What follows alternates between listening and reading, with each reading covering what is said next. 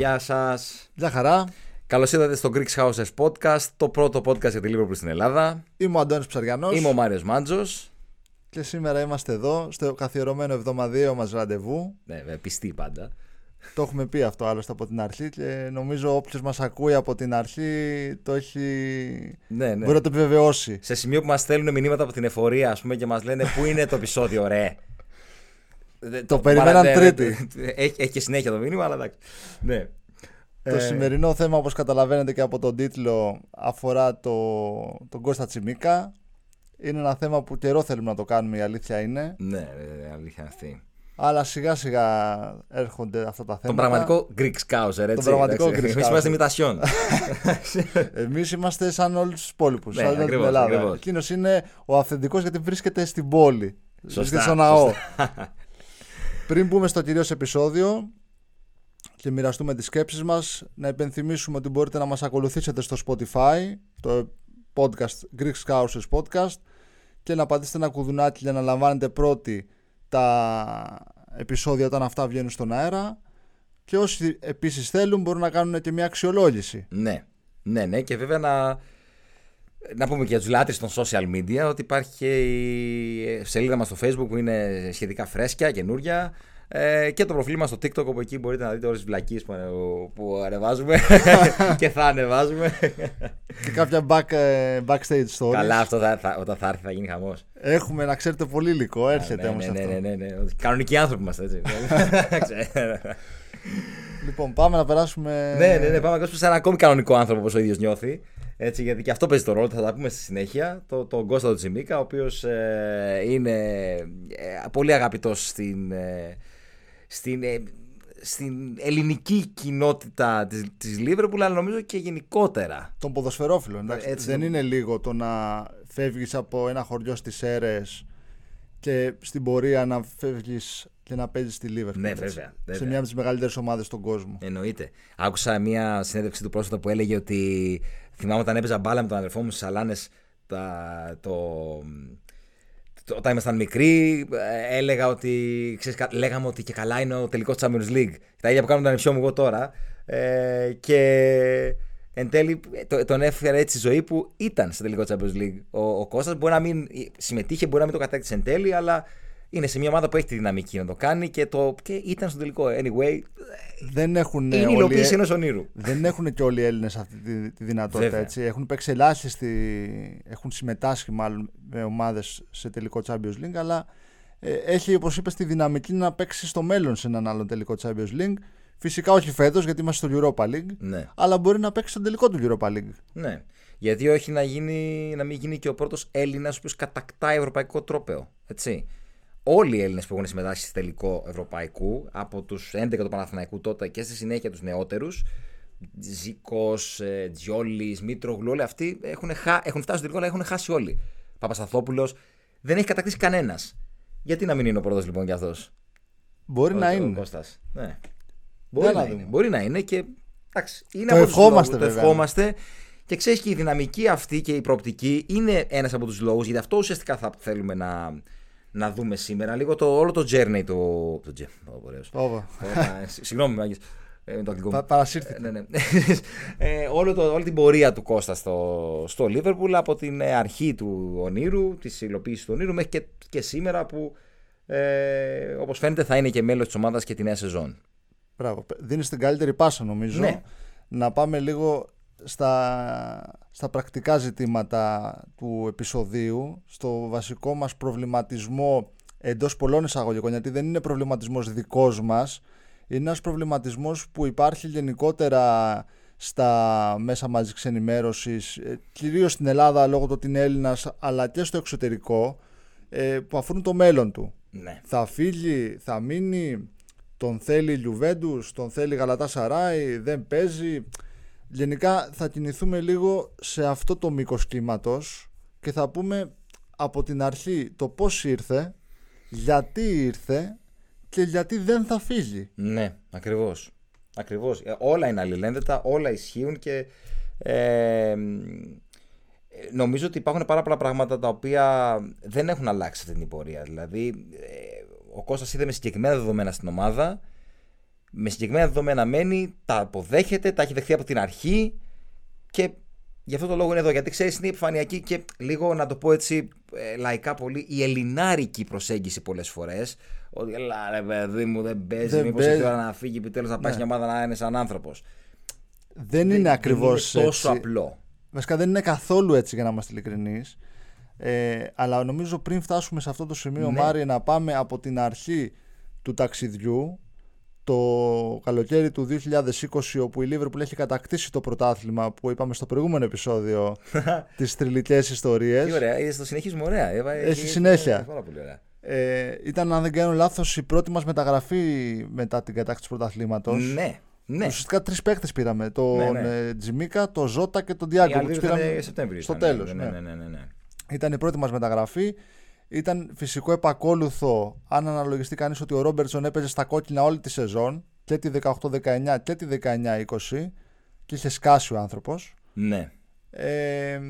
Και η Λίβερπουλ κοίταξε να πάρει τον Τσιμίκα για πολλούς λόγους, μεταξύ των οποίων είναι σίγουρα οι εμφανίσεις που έκανε την προηγούμενη χρονιά, τη 19-20, στο Champions League με τη φανέλα του Ολυμπιακού, με Μπάγερν, με Τότεναμ, με Arsenal, με Wolfs. Είναι τρεις αγγλικές ομάδες, έτσι. Ναι. Οπότε, με βάση και τα δικά του χαρακτηριστικά, τα οποία ταιριάζουν πολύ στο Ρόμπερτσον, κακά τα ψέματα, αν εξαιρέσουμε λίγο το κομμάτι της αμυντικής λειτουργίας, που εντάξει, υστερεί λίγο και ο Κώστας. Ναι. Όχι πολύ, αλλά πολύ, δεν είναι ο Ρόμπερτσον αυτός καθ' αυτός. Στο επιθετικό κομμάτι ταιριάζουν πάρα πολύ όμως. Μη σου πω ότι και το πόδι του Τσιμίκα είναι πιο φαρμακερό. Είναι πιο φαρμακερό, βέβαια. Ναι. Ειδικά σε στατικές φάσεις, αλλά ξέρεις, το κομμάτι αυτό, το πλαγιοκοπό, aggressive, το έχουν και οι δύο, είναι ίδιοι σε αυτό το κομμάτι. Ναι, απόλυτα σωστό. Και ταιριάζουν σωστό. Στο κομμάτι που θέλει ο Κλόπ να περάσει στη μεριά αυτή. Ακριβώς. Και γι' αυτό και αναζητήθηκε και επιλέχθηκε εν τέλει τέτοιου είδους αμυντικός στο πρόσωπο του Κώστα, ακριβώς για να υπάρχει μια backup επιλογή αντίστοιχου επίπεδου και χαρακτηριστικών, ώστε, ρε παιδί μου, να μην υπάρχει αυτή η αποδυνάμωση όταν ο Ρόμπερτσον δεν μπορεί. Έτσι. Κάποιος βέβαια θα μπορούσε να πει, και όντως είναι αλήθεια, ότι γιατί να μην έχουμε έναν τέτοιον και στα δεξιά. Θα θέλαμε να Τσιμίκα στα δεξιά επίσης. Αν το λύσει κάποιος αυτό το ερώτημα, να μας πει, γιατί δεν το ξέρουμε. Το 20 ήταν πάντως μια πολύ σοφή επιλογή να πάρουμε έναν παίκτη σαν τον Τσιμίκα, ο οποίος έχει ένα αρκετά υψηλό επίπεδο ως backup, και το τονίζω αυτό γιατί όταν ήρθε στην ομάδα ήρθε και συμφώνησε να είναι η επιλογή backup. Ακριβώς. Πίσω από τον Ρόμπερτσον. Να υπενθυμίσουμε ότι απέρριψε την πρόταση της Λέστερ, η οποία μόλις είχε χάσει τον Τσιλουέλ που πήγε στην Chelsea και έψαχνε έναν βασικό αριστερό back. Αν ο Τσιμίκας πήγαινε στη Λέστερ, θα έπεσε βασικός αριστερός back, και απορρίπτει τη Λέστερ για να έρθει να κάνει τον backup ουσιαστικά του Ρόμπερτσον. Δεν μ' αρέσει ο ρόλος να κάνει τα ρεπό του Ρόμπερτσον, δεν μ' αρέσει αυτό, γιατί είναι λάθος προσέγγιση. Ήρθε ως αναπληρωματικός, ήρθε ως ρολίστας θες. Δεν ήρθε ως βασικός πάντως. Απέρριψε θέση βασικού για να έρθει να μην είναι βασικός. Έτσι, είναι επιλογή του. Το ξέρει εξ αρχής, το πλέον. Ξέρεις τι γίνεται. Κάτι που ξεχνάμε συνέχεια, όχι εδώ στην Ελλάδα, γενικά στον ομαδικό αθλητισμό. Για να πετύχεις στο ομαδικό άθλημα, ο καθένας έχει το ρόλο του. Δεν είναι ατομικό που παίζω για την πάρτι μου. Μπράβο. Στην ομάδα ο καθένας έχει το ρόλο του. Μικρός, μεγάλος, οποιοσδήποτε. Έχει το ρόλο του. Έτσι είναι. Ο Τσιμίκας υπέγραψε αποδεχόμενος το ρόλο του. Δεν μπορεί να ζητήσει τα ρέστα από κανέναν, γιατί δεν μπορεί φυσικά. Αλλά πρέπει να το αντιληφθούμε λίγο αυτό, ότι ήρθε να παίξει πίσω από τον Ρόμπερτσον. Ναι. Και θα δούμε στη συνέχεια και τα στατιστικά του που αποδεικνύουν αυτό ακριβώς. Παίζει συγκεκριμένα παιχνίδια. Έτσι είναι, και πρέπει να αναγνωρίζουμε γενικά στον ομαδικό αθλητισμό, για να συμπληρώσω αυτό που λες, ότι είναι και η συμβολή μεγάλη όλων των ανθρώπων που παίζουν, είτε δεν παίζουν. Γιατί όλοι μαζί προπονούνται μαζί.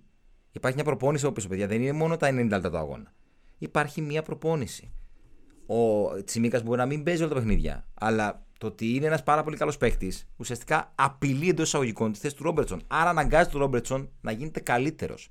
Είναι ο υγιής συναγωνισμός, ο υγιής συναγωνισμός. Και γενικότερα, όλοι οι ποδοσφαιριστές σε ένα ρόστερ έχουν συμβολή, ακόμη και να μην παίζουν ούτε ένα λεπτό. Ο Κλόπ, θυμάσαι τι έκανε μετά τη Φιέστα το 2020. Το πρώτος παίκτης στον οποίο ζητήθηκε να υπάρξει χειροκρότημα από τους παίκτες του ήταν ο Άντι Λόρεγκαν, ο τερματοφύλακας ο τέταρτος, ο οποίος δεν έπαιξε καθόλου. Και ζήτησε από τους παίκτες του να τον χειροκροτήσουν, γιατί αυτός ο άνθρωπος ήταν στην προπόνηση, βοηθούσε τους υπόλοιπους τερματοφύλακες, έκανε καλύτερους τους άλλους. Ακόμη και αυτοί οι παίκτες, θέλω να πω, έχουν τη συμβολή τους στην επιτυχία μιας ομάδας. Αυτό. Μάριε, που λες τώρα, θυμάμαι τον εαυτό μου, το ακούω από πολύ μικρή ηλικία και από προπονητές, όντας ο ίδιος αθλητής, ναι, που μας έλεγαν αυτό ακριβώς, και ειδικά για τους τερματοφύλακες, για τη θέση του τερματοφύλακα. Γιατί ο τερματοφύλακας παίζει ένας παίζει, ναι, και δύσκολα αλλάζει κατά τη διάρκεια της χρονιάς. Είναι πολύ σημαντικό να έχεις έναν δεύτερο από πίσω, πολλές φορές και έναν τρίτο, ναι, έτσι ώστε να πιέζουν στην προπόνηση εντός εισαγωγικών τον πρώτο να γίνεται καλύτερος. Και αυτό έχει περάσει και στις υπόλοιπες θέσεις και το βλέπουμε και στην επίθεση, που είναι πιο χαρακτηριστικό το παράδειγμα. Αν για παράδειγμα έχεις τον Μάριο και βάζει 10 γκολ και μπαίνει ο Αντώνης και βάζει 7, ο πρώτος επιθετικός σου λέει πρέπει να βάλω κι άλλα, γιατί ο άλλος με υποσυνείδητα. Τώρα, έτσι, δεν το λέω με την άποψη του ανταγωνισμού που είπες, είναι συναγωνισμός.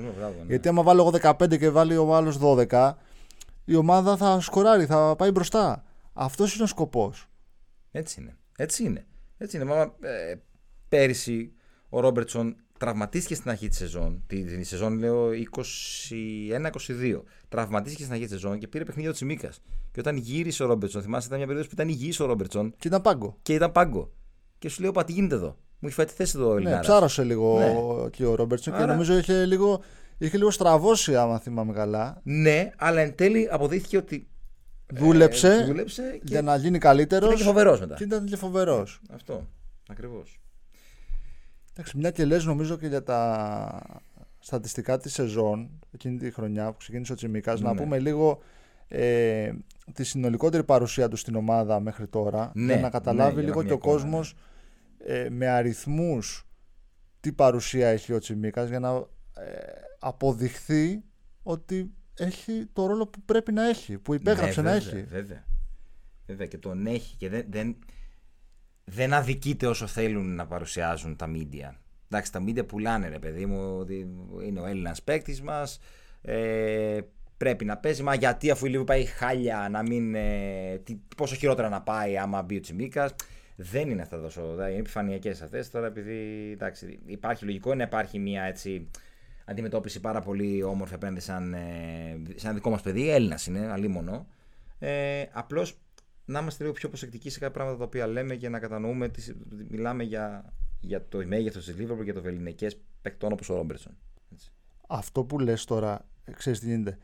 Είναι πολλοί που μου λένε, επειδή ξέρουν ότι ασχολούμαι πολύ με τη Liverpool και παρακολουθώ όλα τα παιχνίδια, μου λένε καλά, αυτός ο Ρόμπερτσον τόσο καλός είναι και δεν μπορεί να παίξει ο Τσιμίκας. Λέω, παιδιά, αντιλαμβάνεστε λίγο τι συζητάμε. Δηλαδή, όταν δεν παρακολουθείς κάτι, είναι σεβαστό. Έτσι, ναι. Και εγώ δεν παρακολουθώ, ας πούμε, άλλες ομάδες με τον ρυθμό που παρακολουθώ τη Λίβερπουλ. Οπότε δεν έχω άποψη. Αλλά ξέρεις, δεν πάω να πω ότι ξέρεις κάτι, έλα μωρέ, να πιω ο Ρόμπερτσον. Επειδή παρακολουθώ τη Λίβερπουλ και όλα αυτά τα χρόνια που βλέπω το Ρόμπερτσον και όλους τους υπόλοιπους, είναι από τα καλύτερα αριστερά μπακ στον κόσμο. Βέβαια. Και για την περίοδο που πήραμε πρωτάθλημα και Champions League ήταν ο καλύτερος για μένα. Εννοείται. Δεν μπορείς τώρα να πας να λες Αρλούμπες, να λες ποιος Ρόμπερτσον, επειδή δεν είναι, ξέρω εγώ, Μαρτσέλο ή ότι δεν είναι ο Ρομπέρτο Κάρλος, επειδή είναι Σκοτσέζος. Αυτός είναι. Ναι. Έτσι είναι. Πάμε να το δούμε λοιπόν έτσι πιο πρακτικά. Εντάξει. Τη σεζόν 2021 που ήρθε, η ομάδα ήταν γενικά μια τραγωδία. Ένα κυβέρνητο καράβι. Πολλοί τραυματισμοί. Και ο Τσιμίκας θύμα των τραυματισμών. Ναι, γενικά είχε πολλές αναποδιές που δεν τον βοήθησαν σε μια χρονιά η οποία ήταν ούτως ή άλλως ιδιαίτερη για όλους τους παίκτες όλων των ομάδων. Ήρθε Αύγουστο μήνα, που τότε ξεκίνησε η προετοιμασία, που μόλις 20 ημέρες ξεκουράστηκαν οι ποδοσφαιριστές. Κόλλησε COVID, μετά είχε τραυματισμούς με την εθνική. Ήτανε μια πολύ δύσκολη χρονιά. Και αποτυπώνεται και στα νούμερα αυτή δυσκολία, γιατί έχει παίξει μόλις 2 παιχνίδια στην Premier League και αυτά ως αλλαγή, και 5 παιχνίδια στο Champions League, 4 ως βασικός. Ναι, ακριβώς. Και εντάξει, είναι μια σεζόν στην οποία, έτσι όπως πήγε και μετά, δεν υπήρχε και πολύ μεγάλη πολυτέλεια από τον Κλόπ να δοκιμάσει πολλά διαφορετικά πράγματα. Και ξέρεις, και καλός και κακός, ρε παιδιά, δεν είναι και πολύ εύκολο, και καθόλου μάλλον, το να φεύγεις από ένα πρωτάθλημα όπου κάνεις κούρσες από τα αριστερά στη Λιβαδιά, στη Λαμία και στην Τρίπολη, και να πηγαίνεις στην Premier League. Είναι λίγο ακραίο άλμα. Και όταν δεν σε έχει βοηθήσει και η συγκυρίες, δεν μπορείς να προσαρμοστείς πάρα πολύ άμεσα σε μια ούτως ή άλλως δύσκολη σεζόν. Και με τραυματισμούς, γιατί να σου πω κάτι, όταν πάνω που πας να βρεις λίγο ρυθμό, γιατί που ξεκίνησε να παίζεις στο Champions League σε κάποια παιχνίδια που πήγε να ψιλοβρει ρυθμό, τραυματίζεται και μένει έξω για 2 μήνες, νομίζω, αν δεν κάνω λάθος, τελείωσε τον Οκτώβρη. Μετά χάνεις το ρυθμό σου, η ομάδα πήγαινε κατά διάολο από τα Χριστούγεννα και μετά. Ήταν δύσκολο να βρει ρυθμό. Ναι. Και αυτό αποτυπώθηκε στις συνολικές του συμμετοχές. Εκείνη τη χρονιά, όπως είπαμε, ήταν 7 συνολικά οι συμμετοχές του την πρώτη χρονιά.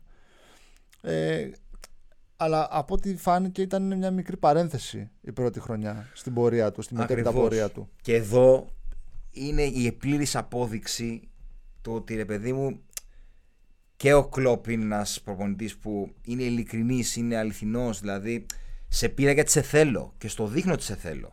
Γιατί εκείνο το καλοκαίρι του είπαν τον Τσιμίκα ότι ξέρεις τι, εντάξει, έγινε ό,τι έγινε την πρώτη σεζόν, αλλά εμείς εδώ σε θέλουμε. Σε πιστεύουμε. Ξέρετε, υπάρχει... Το κλαμπ, απίστευτη αντιμετώπιση. Υπάρχει μια νοοτροπία εκεί στην Αγγλία και στις περισσότερες χώρες, αλλά ειδικά στην Αγγλία, η οποία είναι λίγο άγνωστη εδώ σε εμάς, η οποία βασίζεται στην εμπιστοσύνη. Ο προπονητής, ο παίκτης, ο νεαρός, ο πιτσιρικάς, δεν παίζει λίγο και μόλις κάνει την πρώτη κουτσουκέλα καίγεται, γεια σου. Εκεί τους πιστεύουν τους παίκτες. Ακριβώς. Εκεί ο πιτσιρικάς που λέμε εδώ 23, εκεί ο πιτσιρικάς είναι 18. Δεν υπάρχει αυτό που υπάρχει εδώ πέρα στην Ελλάδα. Έχεις δίκιο, τρομερή λέξη. Ο Τσιμίκας δέχτηκε την εμπιστοσύνη και ακόμα τη δέχτηκε σήμερα του Κλόπ. Βέβαια. Παρά τα δημοσιεύματα που ακούγονται, εντάξει, όχι τώρα τόσο πολύ, αλλά προς το δεύτερο μισό της προηγούμενης χρονιάς, ότι θα φύγει κλπ. Στα σημερινά δημοσιεύματα, ο Τσιμίκας είναι στα βασικά πλάνα του Κλόπ. Βέβαια. Εδώ εσύ έβαλε τα κλάματα τελευταία αγωνιστική με το Φιρμίνο και λέγανε μήπως κλαίει επειδή είναι το τελευταίο του παιχνίδι. Εντάξει, ναι. Όταν προσπαθείς να βγάλεις είδηση από το τίποτα, θα πεις και. Εδώ κλαίγαμε εμείς μπροστά στην τηλεόραση, πλάκα. Ναι, έλαντε.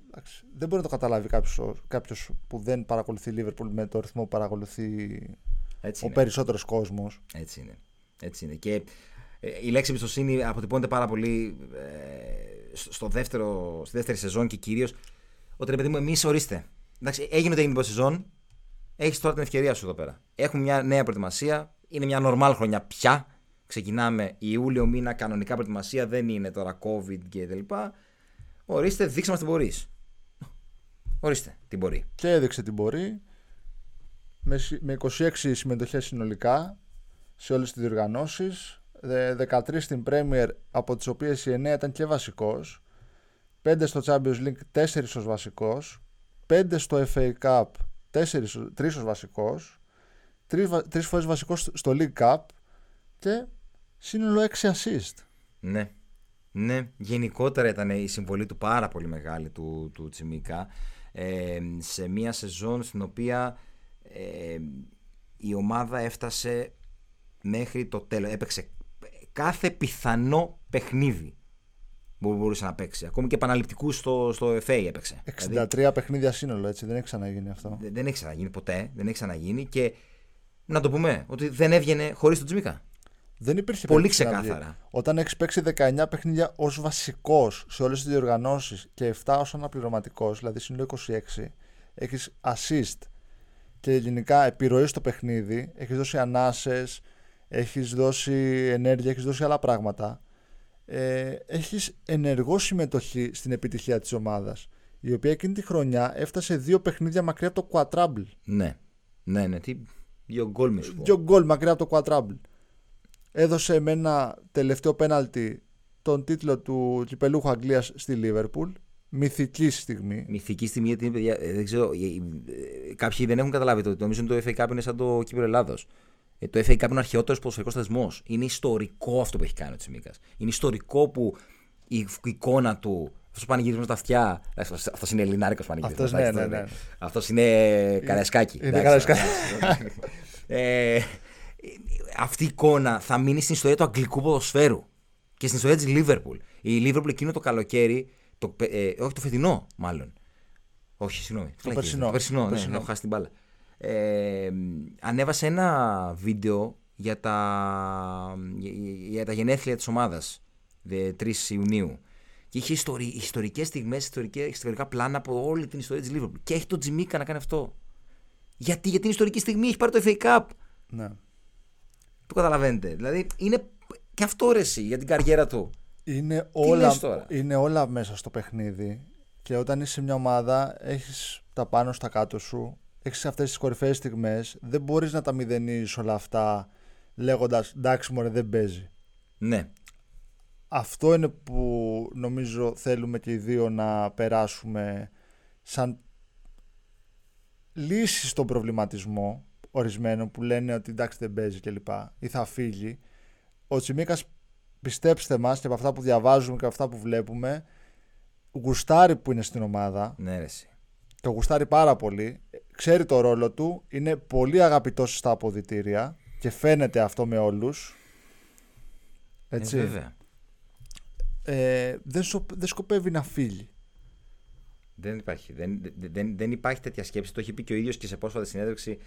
Αν δεν απατώμε στο Γαζέτα, στον Θάνο του Σαρή, τον συνάδελφο, έχει πει ότι εγώ δεν το έχω σκεφτεί αυτό το πράγμα. Σε άλλη συνέντευξη στην άδελφο του Σοφία την Αλατζά έχει πει ότι υπάρχει ένα απίστευτο κλίμα στη Λίβερπουλ. Ένα πάρα πολύ. Νιώθω αγαπητός από την πρώτη στιγμή, νιώθω αγαπητός. Με αγκάλιασαν όλοι οι συμπαίκτες μου. Γενικότερα, ρε παιδιά, ζει το όνειρό του. Έτσι, αυτό να πούμε. Είναι ένα παιδί το οποίο είναι μια οικογένεια που από μικρή υποστήριζε Λίβερπουλ. Να κάνω την ερώτηση σε όλους, σε εμάς, σε αυτούς και στον κόσμο που ακούει. Εάν σας λέγανε αύριο πάτε Λίβερπουλ και θα κάθεστε πάγκο, θα παίζετε 2 παιχνίδια τη σεζόν, δεν θα πηγαίνετε. Εντάξει, δεν είμαστε επαγγελματίε προσθέσει, αλλά λέμε ρε παιδί μου. Χαλαρά θα πηγαίναμε. Και ειδικά αν υποστηρίζαμε. Εγώ θα πλήρωνα. Να παίζεις μέσα στο Anfield. Το καταλαβαίνουμε λίγο τι συζητάμε αυτή τη στιγμή. Έχει γίνει τραγούδι στα χείλη των οπαδών της Λίβερπουλ. Αυτή άλλη τρομερή στιγμή αυτή. Αυτό που δεν είχε τραγούδι και του λένε οι άλλοι πες το τραγούδι σου. I have no song bro. Και την άλλη μέρα είχε τραγούδι. Αυτό δεν έχει ξαναγίνει, δεν υπάρχει αυτό. Ναι, και είναι επειδή το συζήταγα και με Άγγλους πρόσφατα αυτό. Έχει ρε παιδί μου το χάρισμα ο Τσιμίκας να ξεσηκώνει το Anfield. Γιατί είναι έτσι εξωστρεφής πολύ, δείχνει να ζει τη ζωή του. Ζει την κάθε στιγμή ξεχωριστά. Αυτό είναι χαμογελαστό συνέχεια. Ναι. Όλα αυτά ταιριάζουν και λίγο με την οτροπία της πόλης. Ναι, αυτό και της ομάδας, του κλαμπ. Ταιριάζει. Ακριβώς. Και αυτοί οι παίκτες δεν φεύγουν από τις ομάδες που ταιριάζουν με την οτροπία, με την ιδιοσυγκρασία της ομάδας, τον κόσμο. Έτσι είναι. Δεν φεύγεις από εκεί. Και να σου πω κάτι. Αυτό έχει καλός κακός, γενικά όπως και η καριέρα του ποδοσφαιριστή. Έχει ημερομηνία λήξης. Δηλαδή. Ας αρπάξει ό,τι μπορεί από αυτή την τρομερή εμπειρία. Είναι στην Λίβερπουλ, στην ομάδα την οποία υποστήριζε μικρός στο εξωτερικό, σε μια ομάδα που πρωταγωνιστεί σε ευρωπαϊκό επίπεδο, όχι μόνο σε αγγλικό, άσχετα με τι έγινε την περσινή σεζόν. Αυτό δεν αναιρεί ότι η Λίβερπουλ είναι ένα κορυφαίο κλαμπ ιστορικό. Υπό τις οδηγίες ενός αδιανόητου προπονητή, σου λέει ρε φίλε, να σου πω κάτι, 3, 4, 5 χρόνια πόσα είναι. Εδώ, να τα ευχαριστώ. Και όπως είπες εσύ, off the record, ότι όταν θα τελειώσει το συμβόλαιό του, που πολύ πιθανό να μην ανανεωθεί, αλλά το ξέρουμε γι' αυτό. Το 25 τελειώνει. Ναι, θα είναι 29 χρονών. Δηλαδή, αν θέλει να παίξει σε πολύ ψηλό επίπεδο και να παίζει βασικός, έχει τη δυνατότητα να το κάνει στα 29 του και να πάρει και ένα πολύ καλό συμβόλαιο. Να εξαργυρώσει δηλαδή την πενταετή παρουσία του στη Liverpool. Αλλά στον αθλητισμό και ειδικά σε αυτό το επίπεδο δεν παίζει πάντα ρόλο το να παίζεις βασικός 100%. Αν δηλαδή έχεις ένα ρόλο συγκεκριμένο, τον έχεις αποδεχτεί, το περιβάλλον που ζει η οικογένειά σου και εσύ ο ίδιος σε αγαπάνε. Ναι. Όταν η πόλη σε έχει αγαπήσει και σε έχει αγκαλιάσει, για ποιο λόγο να φύγεις? Ναι. Έτσι. Είναι δύσκολο λίγο να το αποφασίσεις, να πεις φεύγω να πάω στη Γαλατασαράι. Τι θα κάνεις, ποιο λόγο, ας πούμε. Ναι. Και γυρνάμε και σε αυτό που λέγαμε στην αρχή, ότι ρε παιδί μου και αγωνιστικά έχει την προοπτική να είναι μέρος στιγμών που γράφουν ιστορία στη Λίβερπουλ. Δηλαδή. Και γι' αυτό μου αρέσει, συγγνώμη. Είναι ο λόγος που ίσως απέρριψε αυτό που έλεγες νωρίτερα, την Λέστερ. Στη Λέστερ θα έπαιζε βασικός, αλλά δεν θα μπορούσε να ήταν μέρος αυτών των στιγμών. Μπράβο, ναι. Που εν τέλει ήρθαν έτσι. Έπαιξε. Εντάξει, δεν έπαιξε. Συμμετείχε η ομάδα σε ένα τελικό Champions League. Θα μπορούσε να έχει πάρει το μετάλλιο του νικητή. Είχε αγωνιστεί άλλωστε σε προηγούμενα παιχνίδια. Σήκωσε το FA Cup, σήκωσε το League Cup. Πήρε τίτλους και παράλληλα να πάρει πρωτάθλημα. Ναι. Στο μέλλον μπορεί να πάρει. Και να το ξαναδικήσει. Ακριβώς. Στη Λέστερ ή σε μια άλλη ομάδα δεν θα μπορούσε να έχει αυτή τη δυνατότητα να είναι όντως μέρος αυτών των ιστορικών στιγμών. Έτσι είναι. Έτσι είναι. Και θέλω και να παραθέσω και το χαρακτήρα του Κώστα. Είναι ένα παιδί το οποίο πραγματικά και από τις συνεντεύξεις θα το δείτε, είναι προσγειωμένος. Έχει μια ταπεινότητα την οποία εγώ αντιλαμβάνομαι ότι, και είμαι βέβαιος ότι, χωρίς να γνωρίζω τους ανθρώπους, ότι είναι ένα στοιχείο που το έχει πάρει την οικογένειά του. Έτσι, όλοι ξέρουμε τι ρόλο έχει η οικογένεια, και επειδή και ο ίδιος είναι πολύ κοντά με τη δική του οικογένεια, δείχνει ότι είναι ένας ταπεινός άνθρωπος, ένας άνθρωπος που ο οποίος ξέρει ότι δεν είναι τίποτα σπουδαίο, δεν αντιμετωπίζει ποτέ τον εαυτό του σαν κάτι σπουδαίο. Ξέρει ότι είναι άνθρωπος. Το έχει πει ο ίδιος, δηλαδή ξεχνάω ότι είμαι άνθρωπος. Και θα προσθέσω και σε αυτό, χωρίς να θέλω να φλεξάρω, ότι όσες φορές τον έχω συναντήσει, είναι πραγματικά έτσι. Είναι χαμογελαστός, ευγενέστατος, σε κάνει να νιώθεις άνετα. Και δηλαδή τον είδα, τον Μάρτιο, σε προπόνηση εθνικής, και είχα απέναντί μου έναν παίκτη ο οποίος παίζει στη Λίβερπουλ. Ένα παίκτη που έχει συμπαίκτες, έχει την προπονητή τον Κλόπ, έχει συμπαίκτες τον Σαλάχ, τον Φαντάικ, τον Άλισον. Και ένιωθα λες και είμαι, ρε παιδί μου, με τον Αντώνη.